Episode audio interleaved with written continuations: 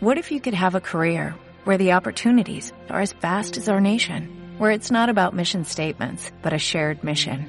At U.S. Customs and Border Protection, we go beyond to protect more than borders, from ship to shore, air to ground, cities to local communities. CBP agents and officers are keeping people safe. Join U.S. Customs and Border Protection and go beyond for something far greater than yourself. Learn more at cbp.gov/careers.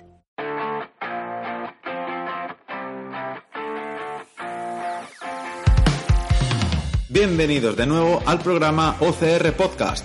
De la mano de Crosswork Entrenadores os presentamos el primer programa de podcast dedicado a las carreras de obstáculos, en donde hablaremos de entrenamiento, preparación física, nutrición, competiciones, temas de actualidad y novedades en el mundo de las carreras de obstáculos.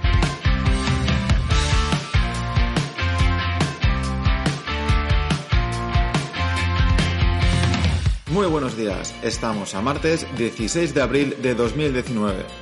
Me presento, yo soy Enrique Tarrasó, entrenador personal y preparador físico especializado en carreras de obstáculos. Hoy vamos a hablar de qué es el entrenamiento concurrente.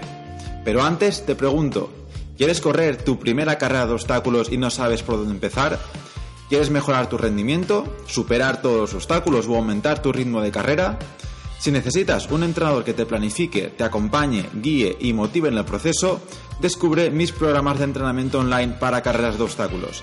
Amateur, élite o 100% personalizado. Tú eliges. Contacta conmigo y estaré encantado de explicarte cómo trabajo.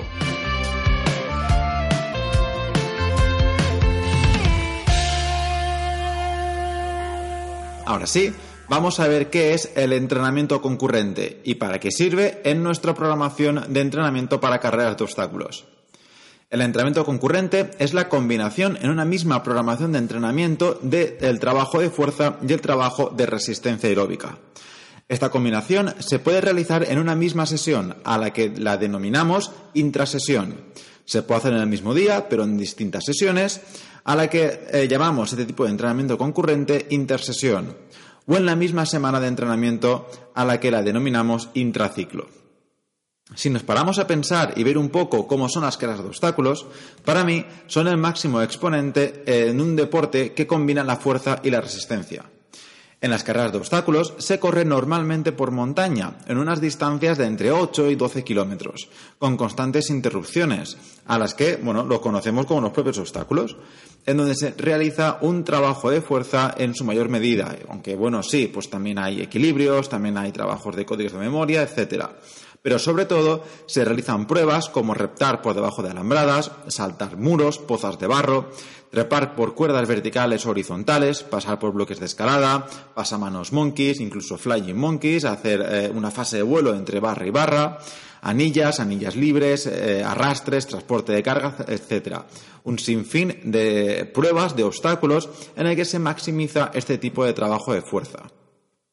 Es por ello que al unir una carrera de 8-12 kilómetros con este tipo de trabajo de fuerza eh, con obstáculos, el entrenamiento concurrente se vuelve la base de nuestra programación de entrenamiento para las carreras de obstáculos.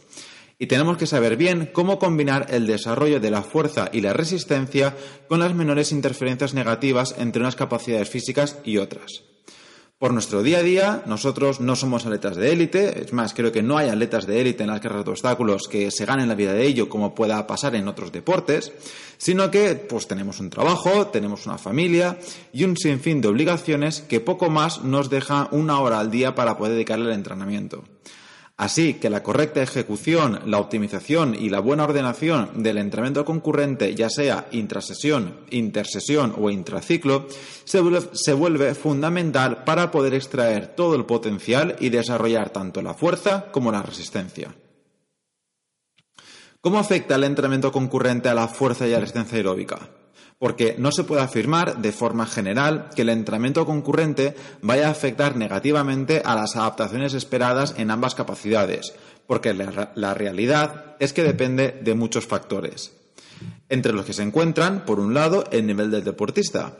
Una persona que se acaba de iniciar obtendrá beneficios tanto del entrenamiento de fuerza como del entrenamiento de resistencia aeróbica ya sea eh, que entrene antes la fuerza, entrene antes la resistencia, en la misma sesión, en distintas sesiones y demás. Una persona que haya sido sedentaria y se inicia en el entrenamiento va a obtener beneficios del entrenamiento concurrente, tanto para la fuerza como para la resistencia. Siempre, claro está, con un orden lógico de entrenamiento, con una persona adecuada para evitar lesiones o evitar sobrecargas.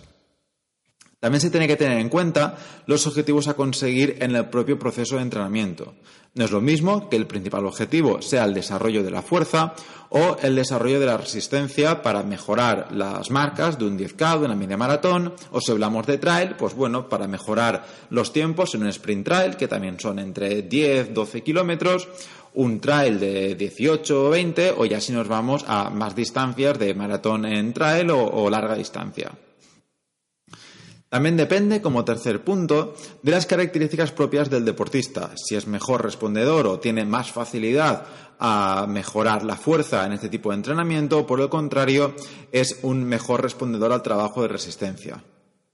Y además, como no, las interferencias aparecerán en mayor o menor medida según la ordenación de las sesiones de entrenamiento que realicemos de ambas disciplinas ya sea, y recuerdo, dentro de la misma sesión de entrenamiento a lo que denominamos intraciclo, también intersesión dentro del mismo día pero en distintas sesiones de entrenamiento o intraciclo en distintas sesiones de entrenamiento pero dentro del mismo microciclo, es decir, dentro de la misma semana de entrenamiento.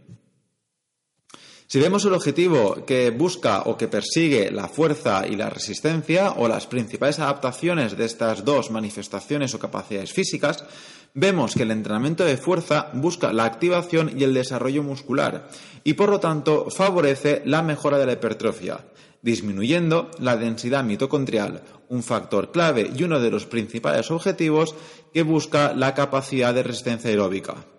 Por otro lado, el entrenamiento aeróbico aumenta, como hemos comentado, la densidad mitocondrial y busca también aumentar la capacidad oxidativa del músculo, pero por el contrario disminuye la producción de potencia y una posible disminución del tamaño de fibras tipo 2. Por estos motivos surgió la creencia de que los beneficios de uno de los entrenamientos son negados por el otro cuando se realizan dentro de un mismo ciclo. Es decir, que si tú buscas mejorar la resistencia vas a perder fuerza y viceversa. Si te centras en el entrenamiento de fuerza, dentro de un mismo ciclo combinas resistencia y no vas a conseguir las ganancias de fuerza esperadas evitando así que el atleta consiga ese máximo rendimiento en el entrenamiento que está persiguiendo, ¿no? que está buscando. Pero esta creencia es cierta o no tanto. ¿Qué dice la ciencia sobre el entrenamiento concurrente? Pues hasta aquí, señores, el episodio de hoy.